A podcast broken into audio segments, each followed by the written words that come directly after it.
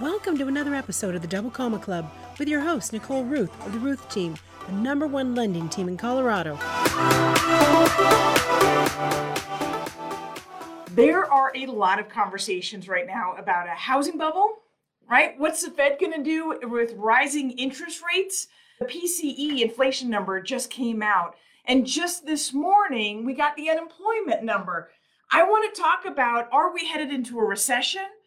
Are we headed off the cliff with a housing bubble? And what is the key to getting under contract this weekend before rates continue to go up and before prices continue to go up? So that's a lot. If you're a real estate agent and you're watching this, you know that I send out a Saturday blog every morning or every Saturday morning. Uh, I will be talking about the bubble, the recession, and the keys to unlocking getting under contract. What are we talking about? Because the headlines are crazy right now, especially when you have an arm of the Fed coming out saying that we're heading into a housing bubble.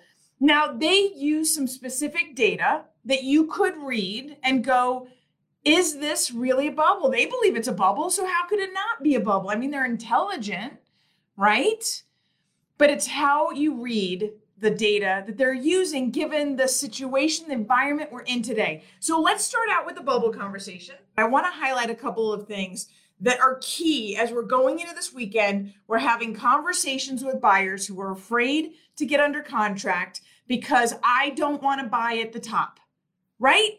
I mean, who wants to buy right before the prices drop? If everything's going to be on sale tomorrow, I'm not going shopping today. That's how it works. So I'm going to wait until the prices drop. Meanwhile, the interest rates are continuing to go up and home prices are continuing to go up. When we're seeing 21% increase in appreciation here in the Denver market, sitting on the sidelines paying 15.5% more in rent is costing you more and more, while the opportunity cost is also costing you more and more. The real cost and the opportunity cost. So by the time you finally get on the train, the train it's already gone like halfway across the United States, right? Like you got to hop on. All right. So the bubble. God, I love this conversation because it's so ridiculous, but I get it. Everybody's got an opinion. Um, and it was so funny because I did that YouTube video. One of the comments was, you can't ask, what did he say? You can't ask an alcoholic when is enough to drink. So right? So you can't ask a real estate agent or a lender if it's actually time to get out of the market because we're always going to say get in the market. Uh, I get that. That was actually a fair comment. It kind of made me think for a little bit. I said, Am I biased in my opinion?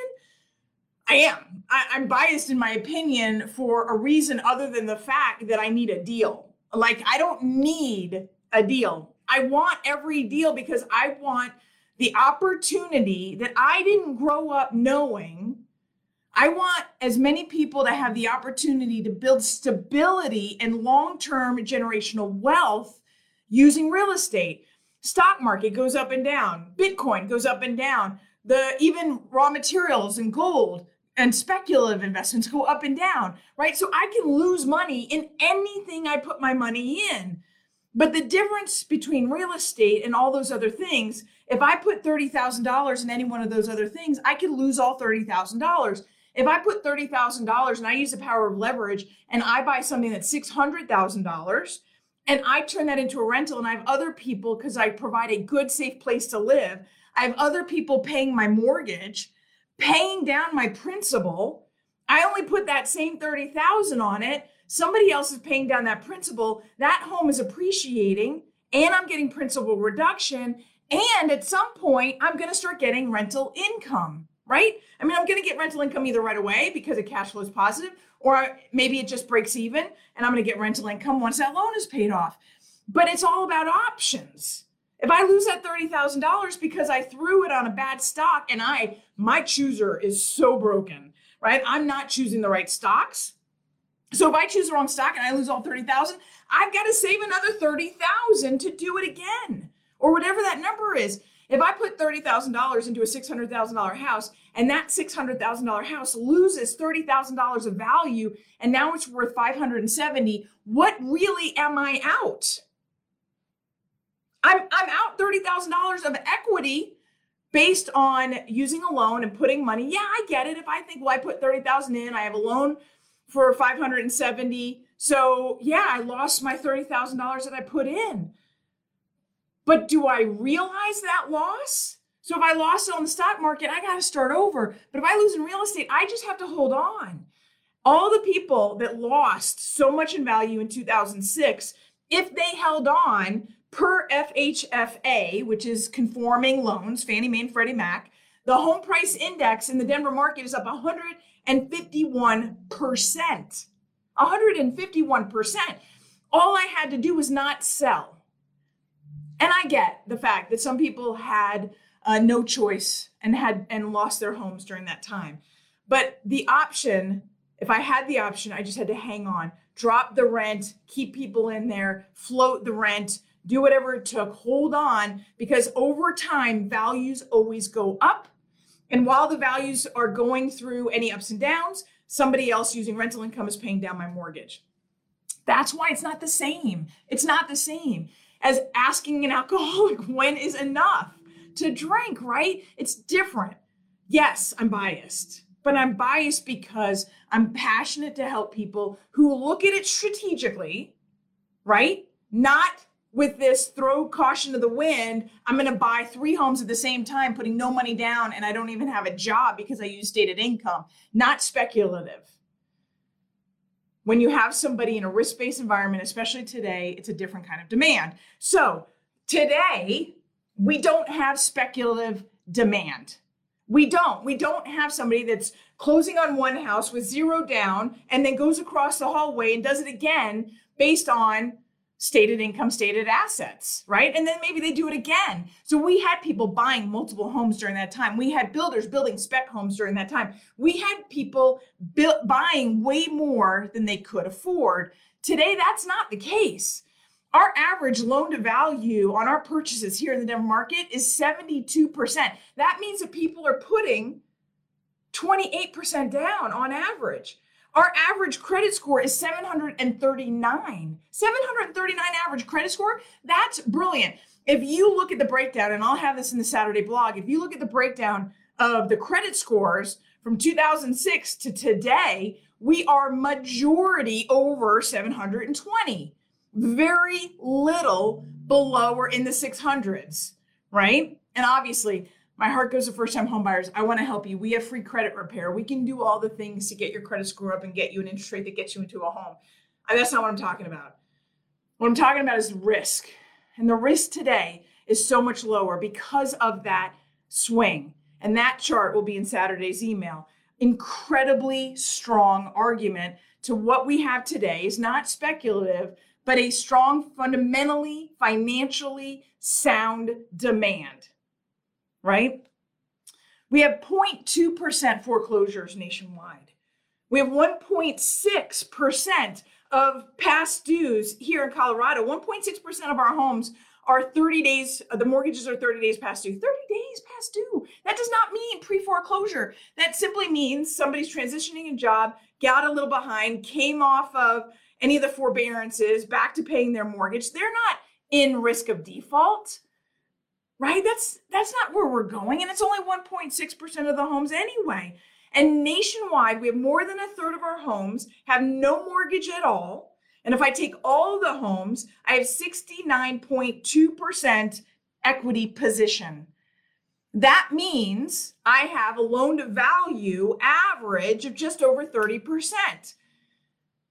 I don't have to lose my house to foreclosure. I don't have to have a massive swell of homes that are on for sale, fire sale, because all of these foreclosures are trying to, they just got received by the bank. They're trying to dump them as inventory, trying to get, lenders aren't landlords. We don't want to own property. So if a bank had a bunch of foreclosures, it was going to try to unload those at discount prices. We can't have that because I'm not going to unload anything. I'm just going to sell it, right? If I have that kind of equity, I don't even understand where those 0.2 people are. Right? Like, who's the 0.2% that are going into foreclosure? Why aren't they just selling? They don't know. They don't know that they have equity in their homes. And maybe there's a few areas, right? Location, location, location. I get that. There are some areas of the United States that will see a decline in values. At 100%. I don't deny that for a second. There are some areas of the country that went too far up that will come back to a relative normal and then start to do their traditional normal trajectory, right? Whatever that is. Like in Oklahoma, it's like 3.6, right? So I, I always be up on Oklahoma, my poor husband. But if they're seeing increased appreciation and we start to tailor that back down and supply comes in, and because all you see is farmland and I can build and build for miles around, then you're going to start to see that appreciation slow down as interest rates continue to rise. And that appreciation level is going to go back towards normalizing. But some metros are going to continue to be hot because the demand continues to be stronger than we can build our way out of, and we can't. We can't build our way out of this. So when you have that kind of strong fundamentally financially sound demand you don't have speculative demand which is what we had in 2006 we just can't hit a bubble we just can't hit a bubble so i'm gonna i'm done talking about bubbles so let's talk about the um, pce came out yesterday and the unemployment number came out this morning. Uh, so let's talk about why that's important and what that's going to do to where we're headed over the next weekend weeks right with interest rates.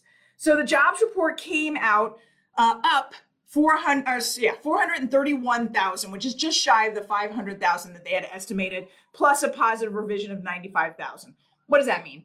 It means employment is strong right? We've had consistent growth over the last i think it's 18 to 24 months we've had consistent growth we haven't backtracked we've had consistent growth in jobs slowly ticking that unemployment number down so there's a jobs report and the household report two different reports um, uh, documenting how many jobs are created. One does it by business survey and one does it by telephone, right? So we have the household survey, which is by telephone, calling these people. Are you employed? What does that look like? That showed jobs up 736,000. That's better. They're always different, right? Doesn't matter. They're pretty close. The labor force was up 418,000. So more people are coming into the labor force. The labor participation rate came up 0.1 meaning people are coming back who were in and got out, right? Like this great resignation that we were all talking about. How real was it? How long was it going to last? People are coming back into the workforce, getting off of unemployment, and you have new workers coming in. So you have both new workers coming in and people coming off of unemployment are coming back into the workforce. So 418,000 participation rate is up. That means unemployment is down to 3.6. 3.6. Unemployment has been 3.6 or lower three times since 1950. Why is that important? Because when you have low unemployment and you can't go any lower, unemployment starts to tick up. At some point, economics is cyclical, right? And at some point, businesses will start to contract They'll start to lay people off. We're seeing it in the mortgage industry already. These big, massive refinance companies are laying off hundreds. Other companies will start laying off people. We'll start to see that unemployment tick up. Every single time that happens, we're entering into a recession, right? So now the recession conversation is starting. Are we entering into a recession and should I worry about it? And does that mean that we're going to enter into a housing bubble? Yikes, it's all connected, right? So if we're heading into a recession, should I be worried that we're going to have a housing bubble? In every recession, outside of 1960, where home prices were flat, to the last recession, 2006, where home prices were down, we have actually gained, increased our home values. Why? Because interest rates go down in a weak economy. So is this going to be a weak economy? This the economy has been on fire and interest rates have been down artificially because the Fed dropped the Fed rate and pushed too much liquidity into the market. Now they're pulling all that back. We know that I've talked about that a ton, not this time, right? We know all about the Fed story. So we had too much liquidity, interest rates were too low. It actually created a revival in the economy, which is now starting to slow down because of this lack of supply. We had a lack of supply, which was pushing up the prices of everything. The PCE just came out at 6.4, the highest it's been since 1984, right? That's high. And remember, the CPI is even higher. So this is a PCE that the feds are using to measure inflation. So the PCE is is high. You can't tell me you're not feeling that, right? When you go to the gas station, when you go to the grocery store, when you try to go on vacation, when you order food at a restaurant, everything costs more. Savings is down. Income is up Nationwide, it's up 5.4%, I think is what I just read this morning. Here in Colorado, we're up 5.8%, our wages year over year. That's good, but it doesn't keep up with the kind of inflation we're seeing. So people are having a hard time saving. So now they're having to make choices. What do I spend my money on? Right? That's where demand is going to start to soften slightly. Americans love to spend. We just do. It's just who we are, right? So we will keep buying and we see the value in home ownership, especially the value in owning a home as an investment, as a offset to inflation. We know that. We have massive numbers of homes. A majority of homes are locked in under 4%. I'm not going to sell that home. I'm going to convert it into a rental to hedge against inflation. Right? But now where do I spend my money? So all of this is happening. So we got the PCE up, we've got unemployment low, the Fed's got to do something. And they had said, we're going to raise it seven more times, right? We had six meetings left this year, one in the next year. We're going to raise it seven more times. One of those is probably going to be 50 bip raise. More than like the majority of them are going to be a quarter raise. We have Bank of America came out, Chase came out saying that they expect them to be higher. Now, today, with this number, we're expecting the Fed rate to raise it 50 bips this next meeting and maybe 50 bips again the following meeting. So, does that mean the rates are going to go up? Right? Because I'm dealing with ho- higher home prices, I'm dealing with affordability, I'm trying to get out there and buy a home. I've made my choice, I have limited funds, I've saved this much, I want to buy into real estate. Our interest rate's going to go up further, right? The Fed rate is going to go up further. The Fed has a target of 2% by the end of this year, 3% by the end of next year. And if that happens, you can expect those HELOC rates. So when the Fed rate is 3%, HELOC rates based on prime are going to be around six. I have conversations every single day. Should I do a cash out refinance? Should I consider a HELOC or a home equity line of credit? I'd like to invest in real estate, but my money is in the equity in my home because we've all been blessed these last two years, every single day. And there's not a right answer. There are options, right? There are options. Sometimes a HELOC is the absolute best answer, and sometimes it is the worst answer, depending on your income stream, and how much flexibility you have in being able to pay off that HELOC debt because it moves every single month. That interest rate continues to move monthly, and you're going to see those daily spikes in your interest, which is going to cause that payment to go up, which is going to hurt your budget. Right? That's that's scary to me because that's where we're headed. The short-term rates, the two and ten year are about to invert too. So we talked about the unemployment being at its lowest. This with the Fed raising the Fed rate, which is raising short term rates. The long term rates like the fact that the Fed is attacking inflation. So it's starting to settle. Those two, the two year and 10 year, are 0.1%, not even 0.01% off from one another. Super, super close, right? So, what if we go into a recession? Let's finish this and then let's get into the keys of how we get under contract this weekend. So what if we go into a recession? Because I'm I'm reading all this data and I feel like we're going to go into a recession, and I'm really worried that this means that we're going to go into a housing bubble. A recession, by its definition, is two consecutive quarters of GDP decline. That's it. That's all it means. It doesn't mean housing bubble. It doesn't mean that we're going to go into a depression. It just means a two consecutive quarters of GDP decline, meaning we need to see spending slow down, let inventory catch up, and allow us to get to a balanced market in housing, in oil and gas, right? We're hearing about that with the president is uh fine. I, I think of these bunkers. When I hear that the president has all this oil in reserves, I'm like, what deep, you know, underground bunker all these barrels of oil? I've created this whole visual in my head that's probably 100% wrong. Um, and it just scares me that we even have that. We have to let oil supply catch up. We have to let car supply catch up. We have to let microchip supply catch up and lumber and labor and all the things, right? I mean, you still have massive cities in China shutting down due to the pandemic. I mean, the supply is an issue because of COVID, because of the war going on, because of the continued shutdowns. Supply needs a break. It just needs a break. And I can't get a break on supply if I don't get everybody to slow down on their spending. So these higher interest rates are exactly what the doctor ordered. It's going to create a little bit of a gap between I want and I must, right? I want it, I must have it. Slow down. Slow down.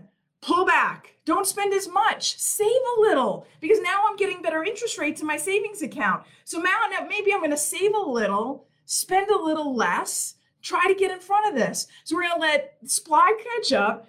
We're going to spend a little less and we're going to get into more of a balanced market.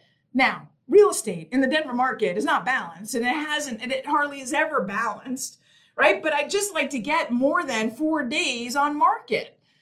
So we get a little more inventory, everybody gets a little bit more time to look, and maybe they can even go twice before they had to put in an offer $150,000 over asking, right? Little less demand is created because of the rise in interest rates. When we saw interest rates go up to 5% in 2018, we saw the resulting inventory in the DMAR 11 county area increase about a thousand, right? It didn't increase to 30,000, it increased to a thousand. So we're talking about moderation. We're not talking about extremes. All right, recession is okay. It just means that we slow down our spending a little bit and allow the supply to catch up. The increase in interest rates is going to allow us to do that. People are going to be more choosy about what they spend. They're going to save a little bit more because they're making more interest in their savings accounts. All of these things are good, allowing the supply chain to catch up and allowing the economy to get back on track. Think of it more as a cleanse. Good cleanse, like a three day cleanse, right? It's not like a 30 day cleanse. It's not going to kill everybody because I'm going to start eating the nubs, my fingers down to the nubs because I'm so hungry like a three day cleanse. Like we need this. Interest rates going up. It should not be scary. So, how do I get under contract this weekend, right? Because interest rates are still higher, home prices are still going up higher. We're still getting people that are putting multiple offers in on homes. What are some tools that the Rueth team is giving their clients, right? How can I help you help get people under contract? Very first thing, weekend support, right? We are there. My team is not taking time off. Our team uh, watches the phone seven days a week. You need listing agent calls, you need new lender letters, you need updated numbers, you need to know what today's number is based on today's interest rate and what can I put an offer in on. We've got your back. My cell phone is literally tethered to me. It is literally tethered to us. We're here. We're got your back. We're going to make sure we're calling you uh, or calling the listing agent to get you in. But what is really the key is the TBD, right? So the TBD is going to unlock. So half of my pipeline is TBDs. So TBD is to be determined address. So it means that we fully underwritten the borrower, that we're ready to go. Biggest thing, eight to 10 day closings, right? Eight to 10 day closings. That is dang near as fast as cash. It is as fast as cash. Now, if you got a jumbo, we're talking about three weeks. You got a condo, we're talking about three weeks. We got to get all the condo docs. But if it's a single family home and I've got all your docs or it's a town home, we're going to close you as quickly as possible. If I get the HOA docs like in two days, so sometimes I can pay for a rush, I'll get you closed faster, right? That's the win. That's the win. On top of that, $15,000 earnest money guarantee. What does that mean? That means yours truly, right here, is personally, I am putting my money where my mouth is. If I tell you that your borrower is fully pre underwritten and approved and ready to go put in an offer, and anything around the loan, now they go lose their job or they get a bunch of medical collections, that's a different story. But if their financials are the same as when we approve them, there's no reason that they shouldn't close. And if they don't, I will personally cover $15,000 of their earnest money, and we can put that in the contract. The other thing, so Fairway's cash guarantee. We need to put that in the offers. So what does that mean? So cash guarantee, what does that mean? It's not a cash buy, but I'm going to talk about cash buy and bridge loan in just a second. So cash guarantee simply means that if for any reason we have a fully TBD approval, you waive loan availability, we can get you under contract. Fairway is going to buy that house on the closing date if for any reason the buyer backs out or can't close. That's a big deal. So now you're like, okay, but Fairway is going to cover up to the appraised value, right? And you're like, well, but they offered $100,000 over asking. Well, here's the win. That buyer has an appraisal gap. They have verified funds for that $100,000. They have every intention to p- make that up. They've made their earnest money go hard. They've waived loan availability. They have done the appraisal gap. All of that is there, right? You have the full assurity that that buyer is all in. But then behind that, we say, okay, and then Fairway's going to pay for it for cash. And for some reason that buyer gets cold feet or disappears or can't close. Well, if that buyer got cold feet or disappears or can't close, you're getting the earnest money either way, but that buyer would have been gone. Now, Fairway's going to come in and buy that house. Only 16% of the homes in the Denver market have appraisals that are coming in low. You have an 84% chance that's a non issue. That appraisal is coming in at the contract price. So you've got a 100% surety that you're closing on that date, either through that lend or through that borrower or with cash. And if you are one of the 16%, which is clearly a low number, then Fairway will pay you $10,000 to walk away if you want to walk away, right? You don't want to sell it to them, you want to put it back on the market, great. We'll, we'll pay you $10,000 for wear and tear and time, and, and you can go put your house back on the market. That's brilliant. That's brilliant. And then, last one bridge and cash.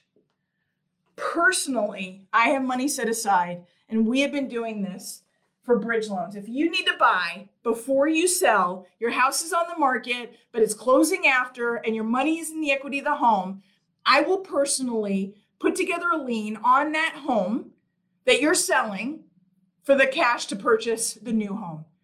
You have to be able to afford all three loans the old loan, the bridge loan, and the new loan. But this gives you options. And then if we have a fully TBD underwritten home and we need to look at a cash option, we have a small amount of options available for that as well. I've told my team I'm not going uh, statewide with this, but I've got some availability to cash if you need to go in and pay quickly, and that TBD buyer is going to turn around and buy that home with a loan. You've been listening to the Double Comma Club. Never miss an episode. Subscribe at thedoublecommaclub.com to hear more success stories and to get free tips on how you can get on the path to becoming a millionaire through real estate at any age. Remember, visit thedoublecommaclub.com and subscribe.